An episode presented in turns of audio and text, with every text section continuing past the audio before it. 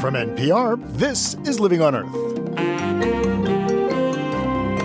I'm Bruce Gellerman. Popcorn is America's favorite snack, but for people who prepare it for a living, it can be life threatening. Some say workplace safety hasn't caught up with the science of popcorn ingredients. As the scientific information developed, not a single regulatory agency stepped forward to even look at the extent of the problem. OSHA, which is in charge of protecting workers in the American workplace, did absolutely nothing. And what about microwaving popcorn at home? Also, the EPA turns a deaf ear to its own science advisors who wanted to limit the levels of soot in the air. Many advisors aren't happy, and neither are public health advocates. Unfortunately, I'm afraid what we're going to see is a big victory for big polluters, and breathers are going to suffer a big defeat. And we have the scoop on sheep poo paper.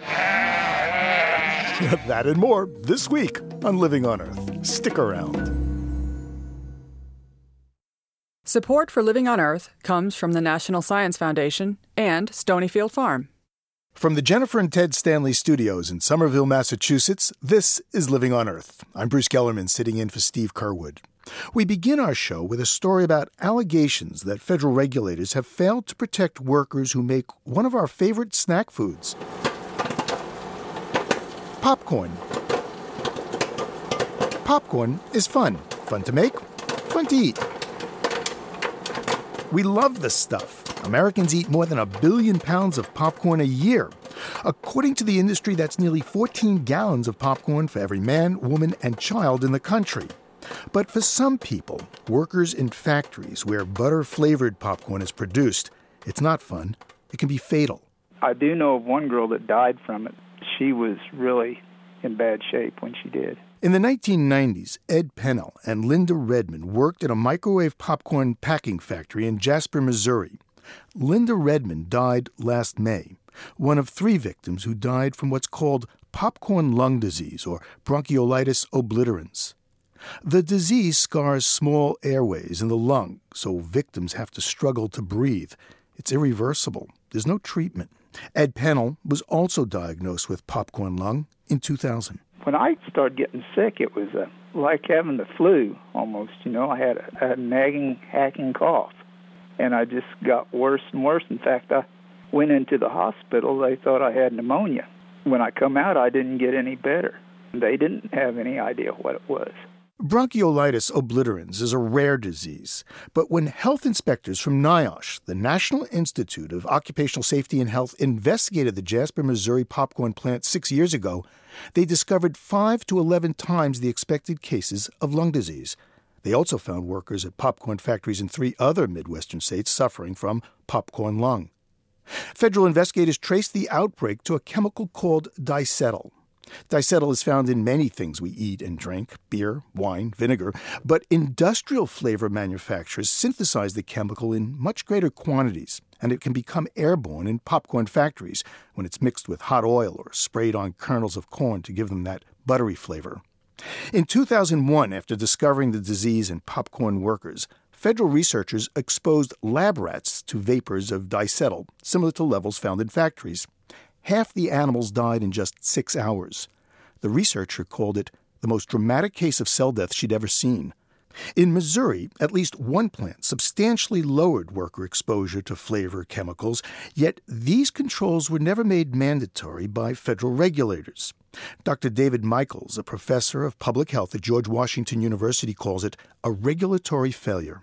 As the scientific information developed, not a single regulatory agency stepped forward to even look at the extent of the problem. OSHA, which is in charge of protecting workers in the American workplace, did absolutely nothing. This summer, after at least two California popcorn workers fell gravely ill, Dr. Michaels circulated a petition. It was signed by 42 prominent scientists and public health researchers. It urged federal regulators and California officials to set emergency limits for diacetyl. Right now, there is no exposure limit for the chemical, and because it never set a limit, OSHA argues there's nothing to enforce. Now, that's not unusual. There are more than a thousand artificial ingredients suspected of causing inhalation injuries to workers, but the federal government has set permissible exposure limits for less than 50 flavors. Since the law makes it difficult to sue your employer, popcorn production workers who became ill went after the makers of the artificial butter flavor. They won 53 cases. There are 100 more pending. John Hallagan is general counsel of the Flavor and Extract Manufacturers Association, whose members were sued. But Hallagan says even before the settlements, the association was holding safety workshops and sending out bulletins to flavor makers showing them how to limit workplace exposure to diacetyl. Obviously, the safety of our workers is very, very important. We haven't waited for regulation. You know, when we found out about the potential dangers of butter flavor from NIOSH back in September 2001, we jumped right into it and began providing assistance to our workers. Um, at this point, we would welcome regulation, science based regulation, but we haven't waited for that. OSHA would be responsible for coming up with those regulations, but despite repeated requests, no one from the agency was available for an interview in time for this broadcast. Now, the Food and Drug Administration considers diacetyl safe to eat, but the FDA hasn't studied what happens when the chemical is vaporized in a microwave oven. Requests to the Food and Drug Administration for an interview referred Living on Earth back to OSHA. Again, David Michaels of George Washington University. You would think that the FDA would step up to the plate and say, well, we're going to look at this problem because we know that high levels of exposure are killing people. So, what are the effects of low levels of exposure? People who pop popcorn at home. And we just don't know the answer to that. So, are there harmful effects from microwaving buttered popcorn at home? Well, turns out the EPA, the only federal agency that would talk to us about diacetyl, has studied that very question. EPA scientists did an experiment. They popped 50 bags of microwave popcorn and analyzed the vapors. The results aren't final and haven't been released, but Dr. William Farland, the EPA's Deputy Administrator for Science, says consumers have nothing to fear. As we do these kinds of studies, if something should pop up that suggests that there is an acute risk, we would always make sure that the public was aware of that, that we contacted our colleagues in Food and Drug Administration or the Consumer Product Safety Commission and so on.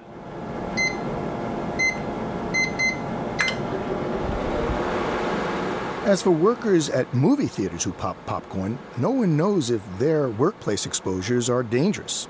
There is no research, but investigators have found health effects in popcorn factories at levels hundreds of times lower than they expected. Meanwhile, Ed Pennell, the popcorn worker in Jasper, Missouri, who's been on disability for six years, waits for the lung transplant he needs, but doesn't want. Because when you get a lung transplant, you pretty much decided how long you're going to live. I think it's five or seven years after you get a transplant, you die. California officials will hold a meeting to consider the petition for an emergency standard for diacetyl at the end of September. So far, there's no word from OSHA on when it might consider the request.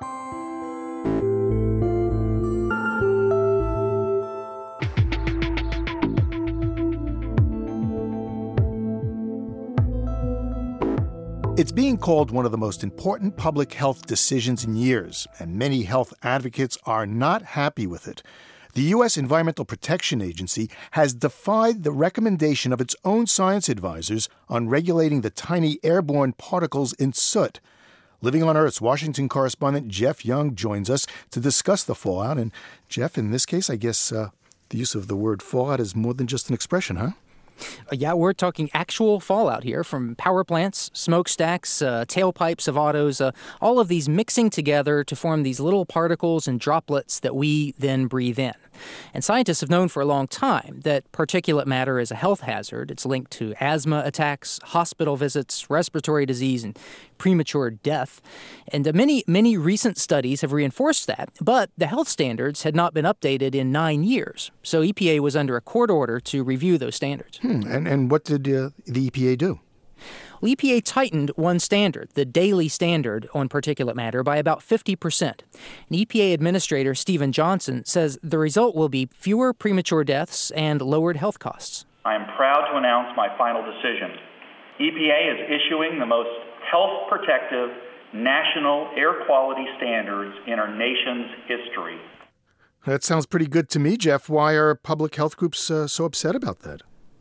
Well, while EPA tightened one standard, it left another very important one unchanged, and that's the annual average standard, which is a very important measure of the sort of day in, day out exposure that people have. And most scientists said that should be made stronger in order to protect public health as the law requires. And nearly every public health and medical group that you can think of, the American Medical Association, the pediatricians, the Thoracic Society, they all said this standard should be stricter, and EPA did not follow that advice. Harvard Medical School professor Dr. Frank Speizer is a member of the EPA's Board of Science Advisors. It's called the Clean Air Science Advisory Committee. It also recommended a stronger standard.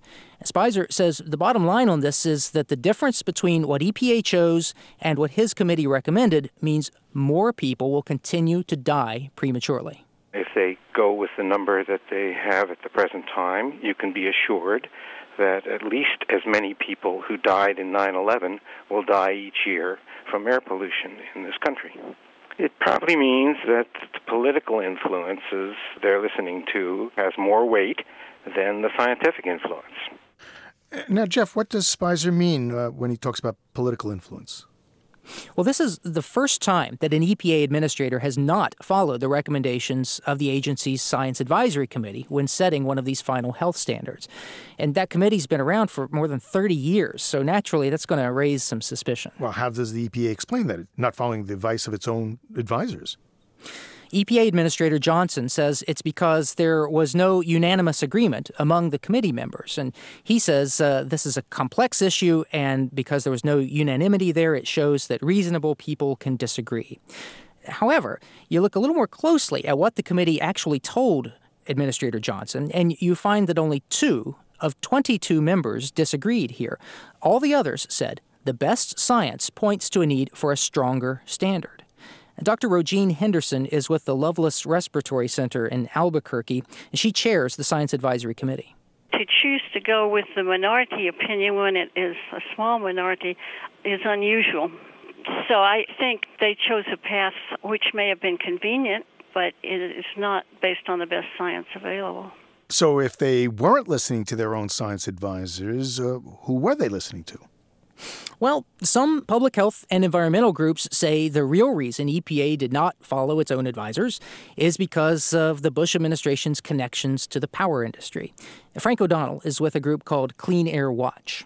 And a lot of what we're seeing, I believe, is a reaction to the lobbying by the electric power industry, which has pretty much said, well, we're going to clean up a little bit of stuff in the future, but we're not going to go as far as those uh, health nuts want us to go. Unfortunately, I'm afraid what we're going to see is a big victory for big polluters, and breathers are going to suffer a big defeat. So, public health groups are really upset. Um, what, if anything, can they do about it? What's next for them? Well, this health standard is, is very important in guiding other decisions down the road on how to clean up soot in the air. So I think we can expect a legal challenge here. And public health groups have made it clear they're already poring over this decision, looking for any vulnerable points of attack. And also, because this is a dispute about science and not following the uh, EPA uh, science advisors, I'm sure this is going to be more ammunition for the administration's critics who say this administration and this president ignore science when making policy decisions. Jeff Young is Living on Earth's Washington correspondent. Thanks, Jeff. You're welcome, Bruce. Coming up, Happy Meals with toy Hummers make green bloggers unhappy. Keep listening to Living on Earth. It's Living on Earth. I'm Bruce Gellerman. Al Gore insists he's not running for president again, but he's been campaigning for the environment lately, and he's had sharp words for the Bush administration. In a speech he gave at NYU Law School, Gore warned that we're running out of time to save the planet from global warming. Well, first of all, I think we should start by immediately freezing CO2 emissions and then beginning sharp reductions.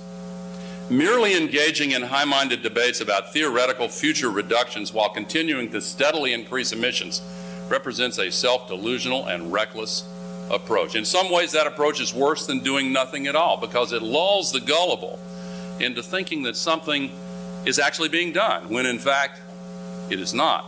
Gore's former boss was also campaigning for the environment this past week. Bill Clinton hosted the second Clinton Global Initiative. The annual conference is a gathering of some of the world's most powerful thinkers and politicians brought together to solve the world's toughest problems and raise money to do the job.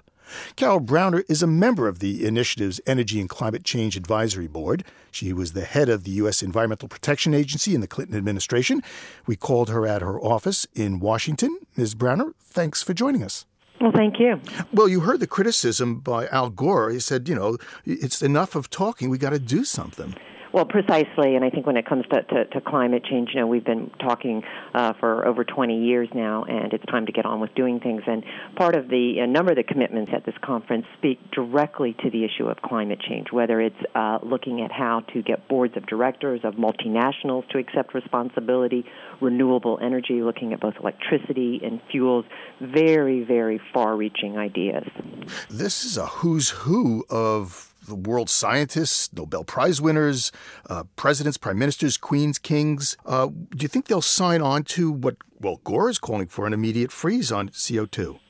Well, I think some will sign on to that. I think uh, equally important, uh, some will make commitments within their companies to switch fuel, to look for alternatives, to invest uh, money into getting about the business of actually reducing their greenhouse gases, of reducing the footprint, the impact they're having on the world's environment and the health of, of our environment and the health of the world's citizens.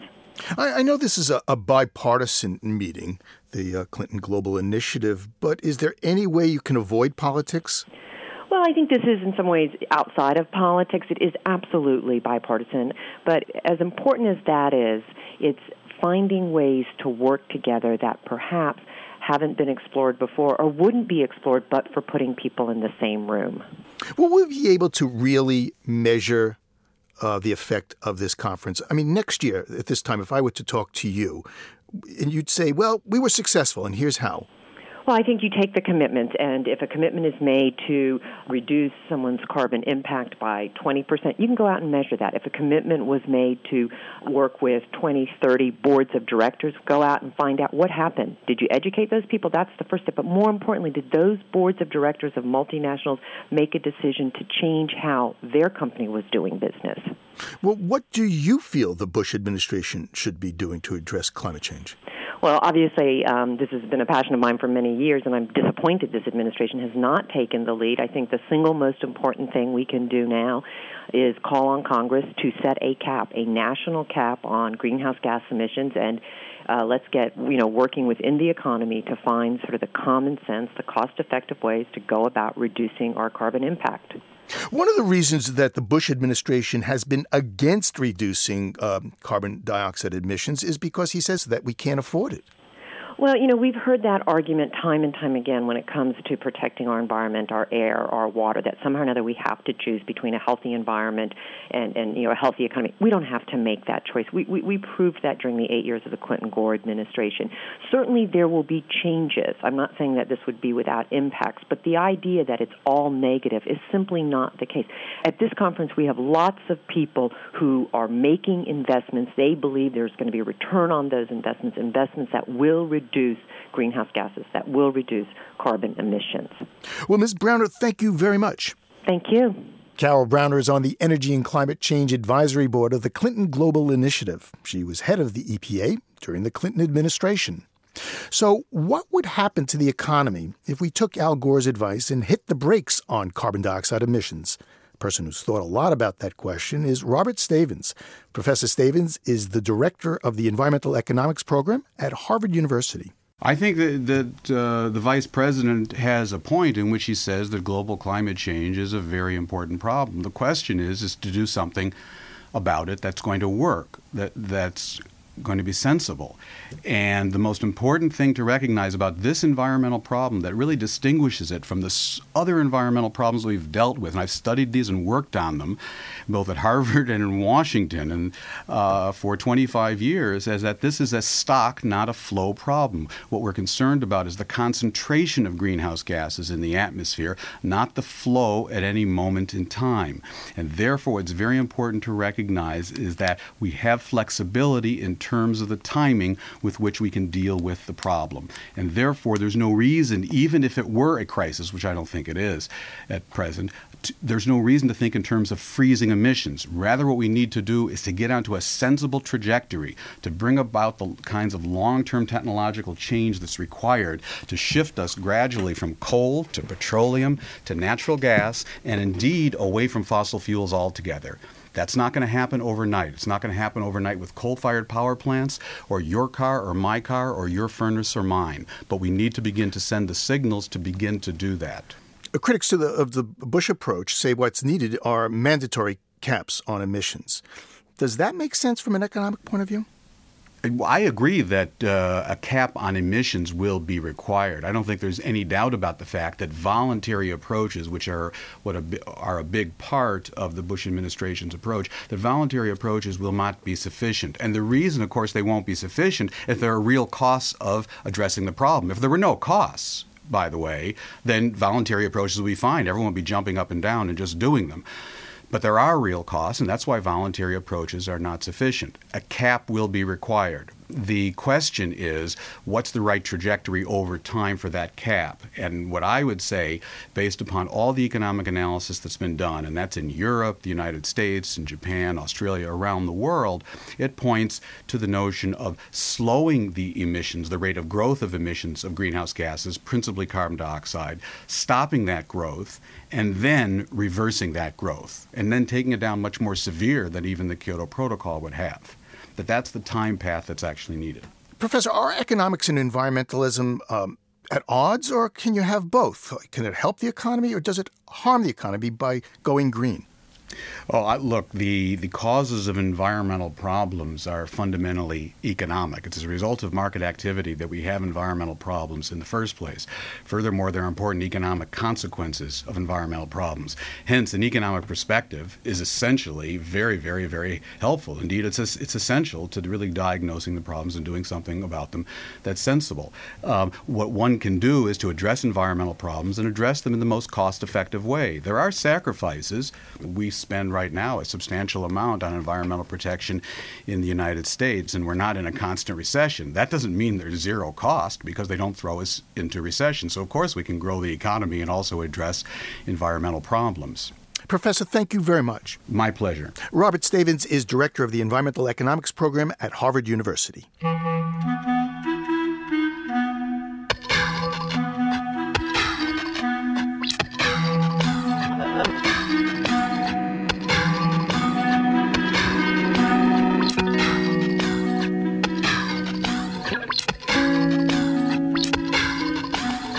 Well, the state of California is not content with just having the toughest limits on greenhouse gas emissions in the country.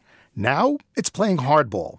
The state is suing the six largest automakers in the world we believe we can establish that the harms are occurring in California from global warming and that they're occurring now. That's California Deputy Attorney General Ken Alex. His office charges the state spends millions of dollars as a result of damage from global warming and increased healthcare costs, wildfires, beach erosion, and pollution. He says a lot of it's due to the greenhouse gas emissions spewed by cars.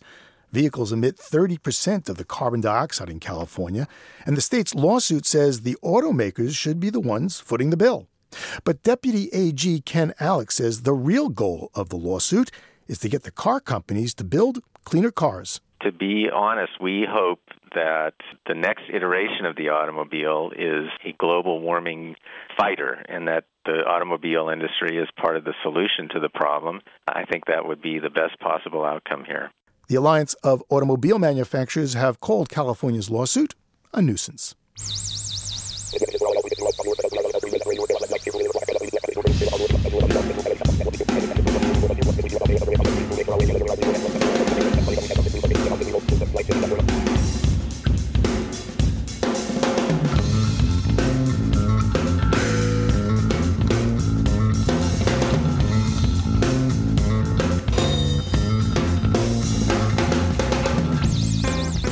This summer, McDonald's teamed up with General Motors for a Happy Meals promotion.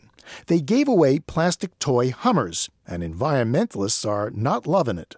Does Mickey D's deserve a break today, or are the giveaway Hummers teaching kids to glorify the hulking gas guzzlers?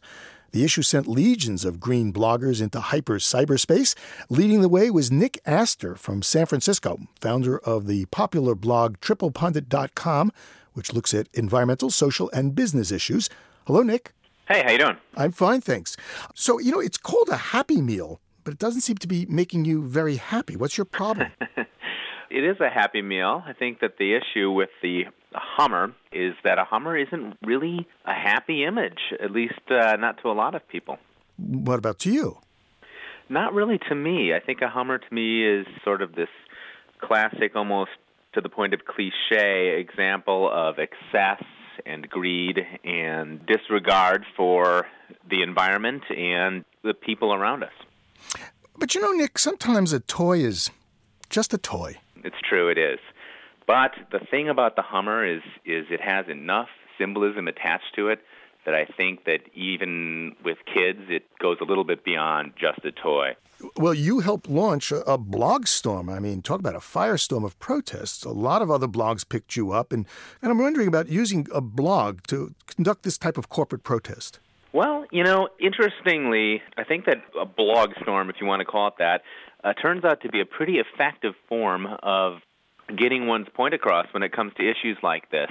My whole beef with the whole thing is that McDonald's has made a very public statement that they care about the environment and I think that giving away toy Hummers in Happy Meals flies in the face of that claim. Well, one person wrote on your blog that if all McDonald's toys were promotional than their last one. Pirates of the Caribbean would have been promoting a, a, a pirate lifestyle of raping, pillaging, and plundering. You know, where do you draw the line between harmless toys and manipulative promotion? well, I think that the Pirates of the Caribbean promo would have been promoting uh, going to see the film, which it probably did effectively. You know, I personally am not taking so much the stance of let's hammer McDonald's and make them look bad. They've done quite a bit with regards to packaging. Uh, we all know about the progress that McDonald's has made with regards to rainforest beef and some of their other sourcing issues. I'm sort of taking the perspective of let's think about what McDonald's could have done better. The vice president for McDonald's said you you should write on their blog, actually. Um, I did, as a matter of fact. I left a uh, comment, and I suggested to them that they might be better off talking to Honda or even the Tesla people and giving away a car that uh, represents new technologies like hybrid uh, motors or or electric cars or even some sort of gadget that demonstrates the effectiveness and the coolness, if you will, of uh, wind power that I think kids would get a kick out of. A, a little plastic windmill? Sure, why not? It's a zany idea, but imagine if McDonald's got big into renewable energy and gave away little toys, windmills that you could blow on it, lights up a light, something like that. I'm sure there's plenty of toy companies that would be uh, interested in promoting something like that. And I'm sure kids would go crazy for it, and they'd probably play with them a lot more than they'd play with a Hummer, which winds up in the bottom of the sandbox after a few days. Or how about a hybrid Hummer? it's a step. It's a step, I guess. Of course, the irony is that the thing's so big that you're probably uh, defeating the point. You might as well drive a regular gas car, and you'd, you'd still be better off. Schwarzenegger drives a biodiesel Hummer, which is definitely a, uh, a step in the right direction. So that's that would be progress. Nick Aster runs triplepundit.com. Thanks, Nick. Thanks very much. Well, to be fair, we put a call to McDonald's headquarters in Oak Brook, Illinois. It's home to Hamburger U, where they came up with the Hummer of a Summer Happy Meal promotion. Bill Whitman is a spokesperson for McDonald's. Mr. Whitman, thank you for taking the time to speak with us. Thanks for having me, Bruce. Why a Hummer? Well, why not a Hummer? I certainly appreciate the fact that there are some who have concerns about the environment, which we certainly share. We have a long history of responsibility for the environment, and uh, uh, we will continue to do so. But the Happy Meal promotion with a, a Hummer toy certainly speaks to what children do best, and that is use their imagination and play. Did you ever consider uh, maybe a hybrid car? Well, we haven't gotten to that point yet. Uh, doesn't mean that we won't, and doesn't mean that we wouldn't consider it when the opportunity presents itself.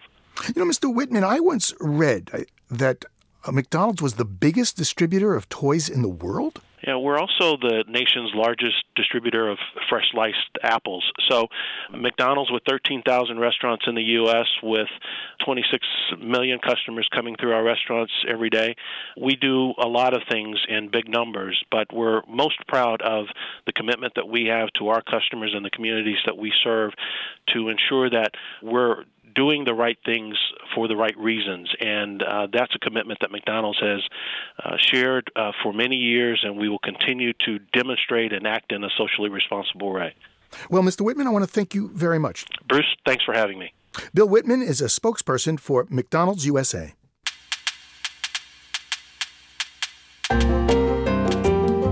Time now to hear from you, our listeners.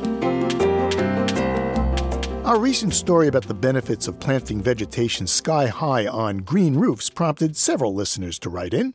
Kenneth Meislick listens to Living on Earth on WNYC in New York. He likes the show and says the federal government should subsidize the greening of our cities. But Mary Crane Durr of Chicago was surprised we didn't talk about green roofs as places to grow local food. It seems the Windy City City Hall is a prime example, according to Miss Crander. The green roof on the building attracts birds and has beehives that produce up to 150 pounds of honey each year. Sweet. Our interview with Natural Resources Defense Council scientist Gina Solomon rubbed U.S. EPA press officer Dale Kemery the wrong way. We asked Dr. Solomon to compare EPA's actions at Ground Zero to the way the agency handled contamination after Hurricane Katrina. Following our interview, we aired a soundbite for Mr. Kemery on behalf of the EPA, but still he felt we had given him short shrift, so we asked him to comment again. Likening 9 11 to the disaster that befell New Orleans is like comparing the ocean and the sky. The Environmental Protection Agency learned from the events of 9 11 how to cope with major disasters. EPA tested for hundreds of toxins like lead, asbestos, and mold, and the results were analyzed both by the agency and an independent laboratory. EPA's Inspector General's office reported that EPA had done its job and reported its findings in a timely manner. Let us hear from you once, even twice if you like. Give us a call on our listener line. The number is 800 218 9988. That's 800 218 9988 or write us at 20 Holland Street, Somerville, Massachusetts, 02144. Our email address is comments at loe.org. That's comments at loe.org. And stop by our webpage at livingonearth.org where you can hear us anytime. That's livingonearth.org. Keep listening to Living on Earth. Support for NPR comes from NPR stations and the Charles Stewart Mott Foundation online at mott.org, supporting efforts to promote a just, equitable, and sustainable society. The Kresge Foundation, investing in nonprofits to help them catalyze growth, connect to stakeholders, and challenge greater support. On the web at kresge.org. And the Kellogg Foundation, helping people help themselves by investing in children, their families, and their communities. On the web at wkkf.org. This is NPR, National Public Radio. It's Living on Earth. I'm Bruce Gellerman. Have you ever wondered how that new pair of jeans got that already lived in look?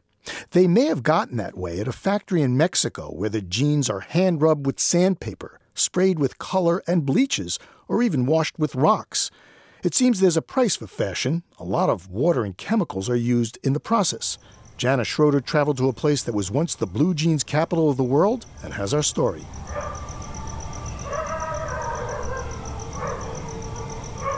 In a valley in central Mexico is the city of Tehuacan. The name means place of the gods in Nahuatl.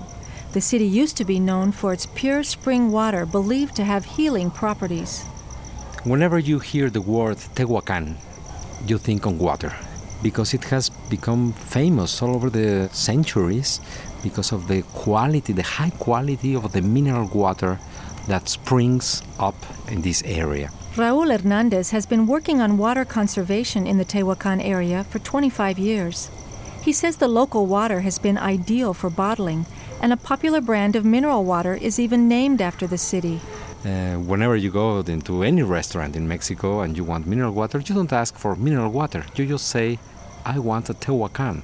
The water was also once used in a thriving soft drink industry that has since fizzled out. Now, some of the abandoned facilities, built right over natural springs, are used by another industry that needs easy access to large volumes of water the blue jean industry. One of the important processes in the blue jeans manufacturing is the stone washing to give this kind of worn look by adding chemicals for color and then stones for washing it away. Mr. Hernandez, who directs a nonprofit called Water Forever, says much of the water that goes into blue jean factories comes out contaminated with bleaches, detergents, dyes, and other chemicals. Bueno, vámonos. The chief engineer for the group, Gerardo Reyes, drives us to a blue jeans laundry on the outskirts of the city. Sí, aquí lo puedes ver, ¿no? Esta es la Ahí está la lavandería y ahí puedes ver el agua que está corriendo. We stop along the road just short of what looks like a small warehouse. Next to the road runs a stream of bright blue water in a narrow canal. It's coming from the plant. De lavado de la mezquita, el agua está totalmente azul.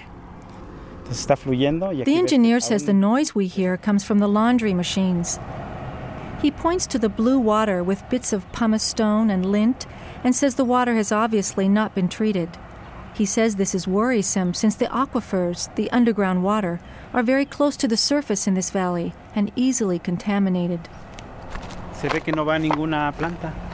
Eh, va hacia terrenos de cultivo. Farther downstream, the canal becomes overgrown with weeds, so we can't follow it to see where it goes. But a half mile from here is an old irrigation canal, the Valsequillo, this bigger canal was originally built to bring clean water from the hills above, but now it's used to collect wastewater. Local environmental authorities are trying to crack down. Here we have the last inspection we have done in a laundry. Martin Atella heads Tehuacan's Environment Office, which has banned any new blue jean laundries within city limits. Since he took this post last year, he's been inspecting those already operating. Sometimes that they do not want to open the door. Is one of the problems. We have to be in the right place at the right moment. What we need is to have a permanent inspection to see what is really happening there. At one facility, Mr. Atella found a treatment plant installed, but sitting idle. Critics of the industry say that's not an isolated case. But Mr. Atella points to what he thinks is a bigger problem.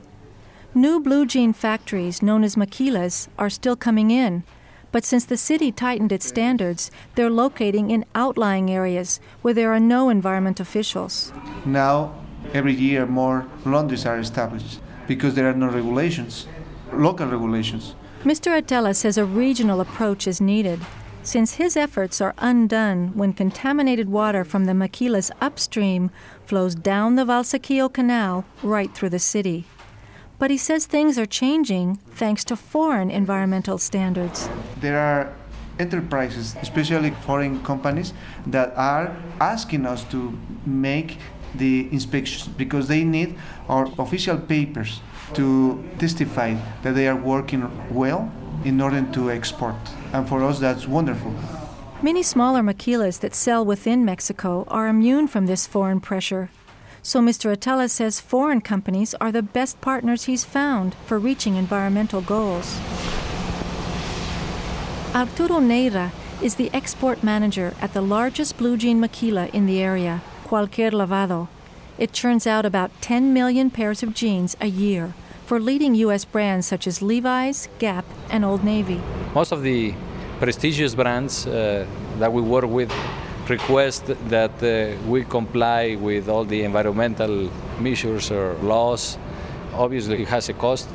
I know we made a huge investment, more or less about $2 million. You know? Mr. Neira says the maquila sector is facing heavy criticism for worker treatment and environment standards just when it's struggling to survive the tough competition. And right now, this industry is instead of growing, we're going down, you know, because we're competing against the, uh, the Orient, China, Central America, and they have labor costs which are a lot cheaper than ours. Antes todos querían todo mundo con su pantalón Stone Bleach. Mr. Neira takes me on a tour through the plant. He says the processes used are dictated by changing fashions. Sandblasting has been replaced by hand sanding blue jeans with sandpaper. We walk by an area where workers, covered from head to foot with protective suits, masks, and gloves, are spraying jeans with a bright purple chemical, potassium permanganate. Eso, eso no es aconsejable respirarlo.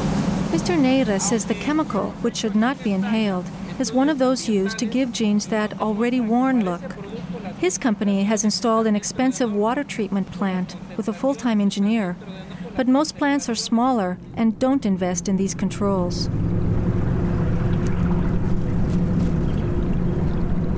Out behind the plant, Mr. Neira points to a small stream of clear water he says is the treated water from his factory.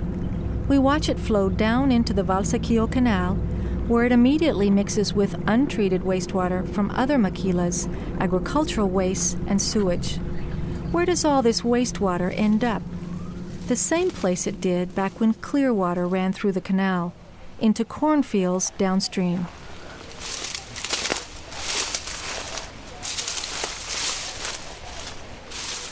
Martin Barrios, the director of a human rights commission in Tehuacan, accompanies me about 12 miles down the valley to the farming community of San Diego Chalma. Mr. Barrios is a labor activist and has co authored a book about blue jean maquilas. From the highway, we walk a short distance into a cornfield fed by an irrigation ditch filled with dirty water. ¿Y ves esta milpa?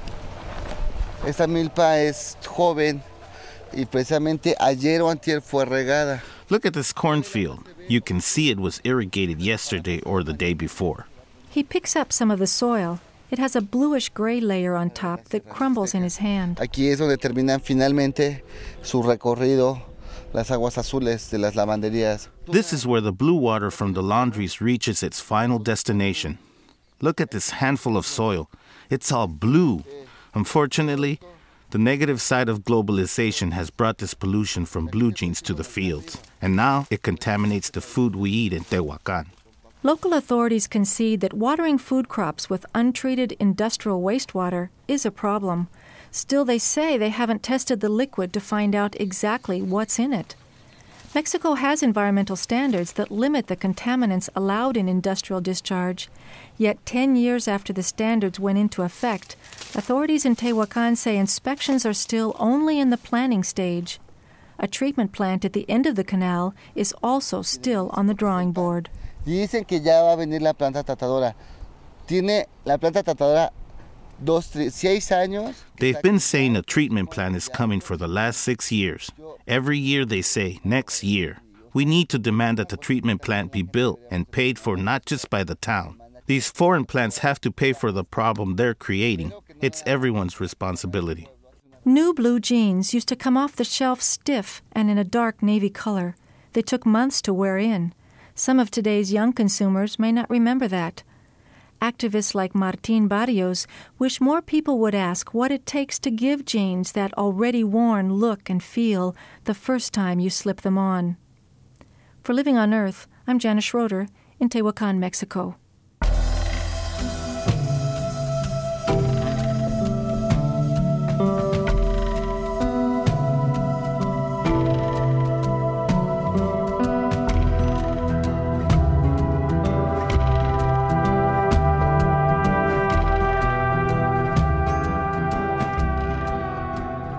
Some people poo poo recycling, but not Lawrence Toms. He recycles poo poo.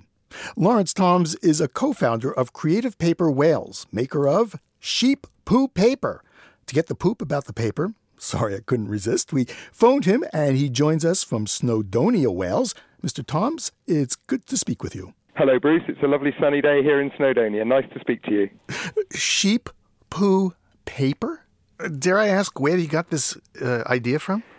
by all means, it, it's not entirely original. I have to tell you. I mean, the, the degree of originality is in using sheep. Um, in in the developing world, it, it's well known to make um, paper out of elephant dung, for example. And indeed, dung is a, is a valuable commodity in, in developing countries where it's used as a, as a natural resource for a number of things, including fuel for fires. Um, and, and, we just went out to, to view a couple of these operations in the Far East and uh, came back armed with information and tried to see whether we could make it work with sheep poo. And six months later, we worked out a way of doing it. Tell me how it's made. We find very fibrous um, sheep dung. We do sterilize the, the sheep poo in a large um, industrial autoclave almost as soon as it arrives at, at, at our unit. And so, once it's been through that, anything that survives that process would survive re-entry on the nose cone of the shuttle. So it, it's it's sterile enough uh, if you had a strong enough stomach to, to eat at that stage. And then we run it through a, through an antique piece of machinery called a Hollander beater, which reduces the fibers to pulp. They're then formed into sheets, and uh, we turn them into into lovely products. Well, what, what about um, the water that comes out of the process? I would imagine there's waste from that. Uh, well, we don't really like the word waste, I have to tell you. Something is only wasted if it doesn't have a use and, and it causes a problem. Um, with, with our process, I think what's absolutely wonderful about it is that after we've washed the, the, the sheep poo, the water that is loaded with all of the nutrients, we sell to local growers as organic fertilizer, and it's been instrumental in winning uh, prize prize vegetable competition. So it's in it's in much demand. In fact, I would say at the moment it's as popular as the paper, and we're delighted by that, or as popular even. well, there you've got plenty of uh, fiber-eating sheep out there in uh, Wales, and they only digest fifty percent of what they swallow. So coming out the coming out of the, the back end of a sheep is 50% cellulose fiber, which has already been pre-chewed, which reduces the amount of processing that we have to do. And, and people love the idea that something that other people would walk past can be turned into something beautiful and, and valuable. So we are, in fact, a zero waste operation. Everything that comes in the front door goes out as a usable product. So it's the ultimate in recycling, really. Even the, even the washing water is uh, is sold on as fertilizer. Mr. Toms, how many sheep does it take to make a ream of sheep poo paper? That's an interesting question. If, if I wanted to produce one ton of sheep poo, I would need two and a half sheep for one year. Now, obviously, half a sheep wouldn't produce any poo at all. That's just a biological impossibility, but it, it gives you a rough idea. It takes about three tons of sheep poo to produce one ton of paper. Mm, but that's a lot of poo. That's a lot of paper.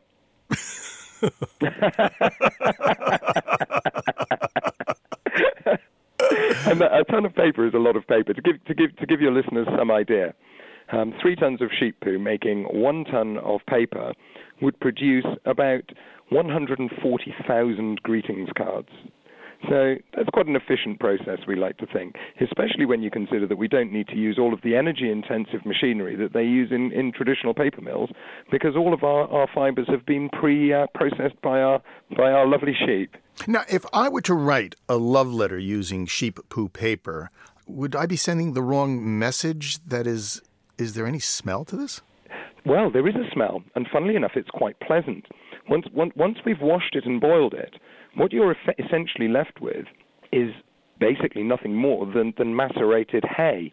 And the smell of the paper is a little like a freshly mown hayfield.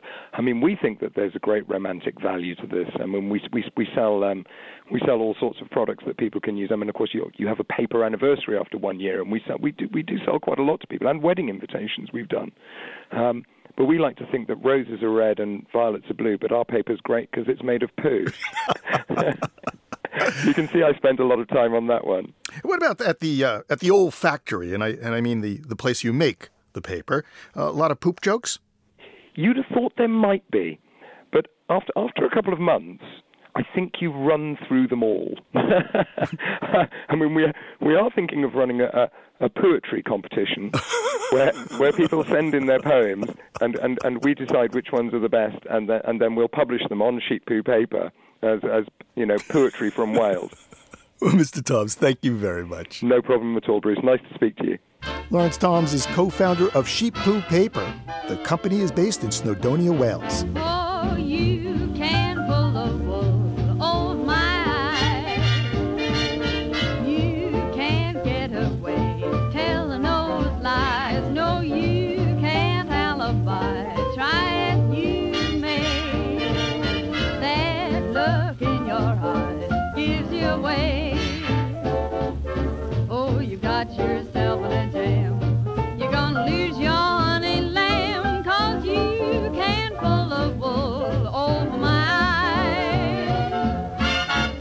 Next week on Living on Earth, on tap, a brewer in Colorado puts a head on it using alternative energy. It may cost more, but that's okay with them. It's a very, very family oriented place. You can't sling a cat around the brewery without hitting a newborn on any given week. And we want our kids to have the best future. Look out for that cat. A brewski fermenter goes green on the next Living on Earth.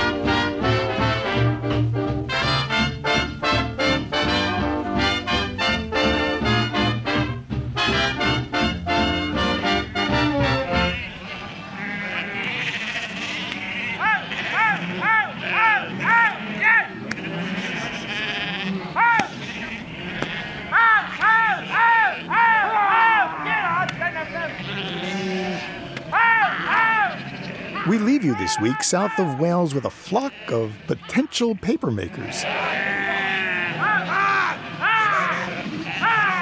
In County Devon, England, the town of Two Bridges hosts a yearly sheep shearing event during the summer months. John Levack Drever recorded this herd of woolly bleeders being rounded up for a trim. Well,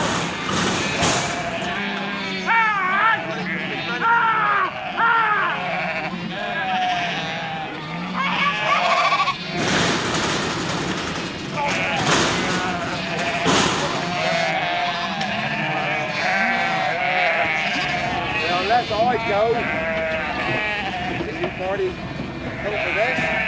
No, no, no, we'll wait for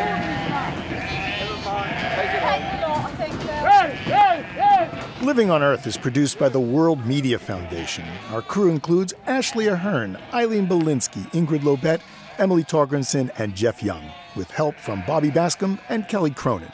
Our interns are Ian Gray, Tobin Hack, and Jennifer Percy. Dennis Foley is our technical director. Our executive producer is Steve Curwood. Allison Lirish Dean composed our themes. You can find us at loe.org. I'm Bruce Gellerman. Thanks for listening. Bye. Funding for Living on Earth comes from the National Science Foundation, supporting coverage of emerging science, and Stonyfield Farm, organic yogurt and smoothies. Stonyfield pays its farmers not to use artificial growth hormones on their cows. Details at stonyfield.com. Support also comes from NPR member stations, the Ford Foundation, the Oak Foundation, and the Saunders Hotel Group of Boston's Lenox and Copley Square hotels, serving you and the environment while helping preserve the past and protect the future. 800 225 7676. This is NPR, National Public Radio.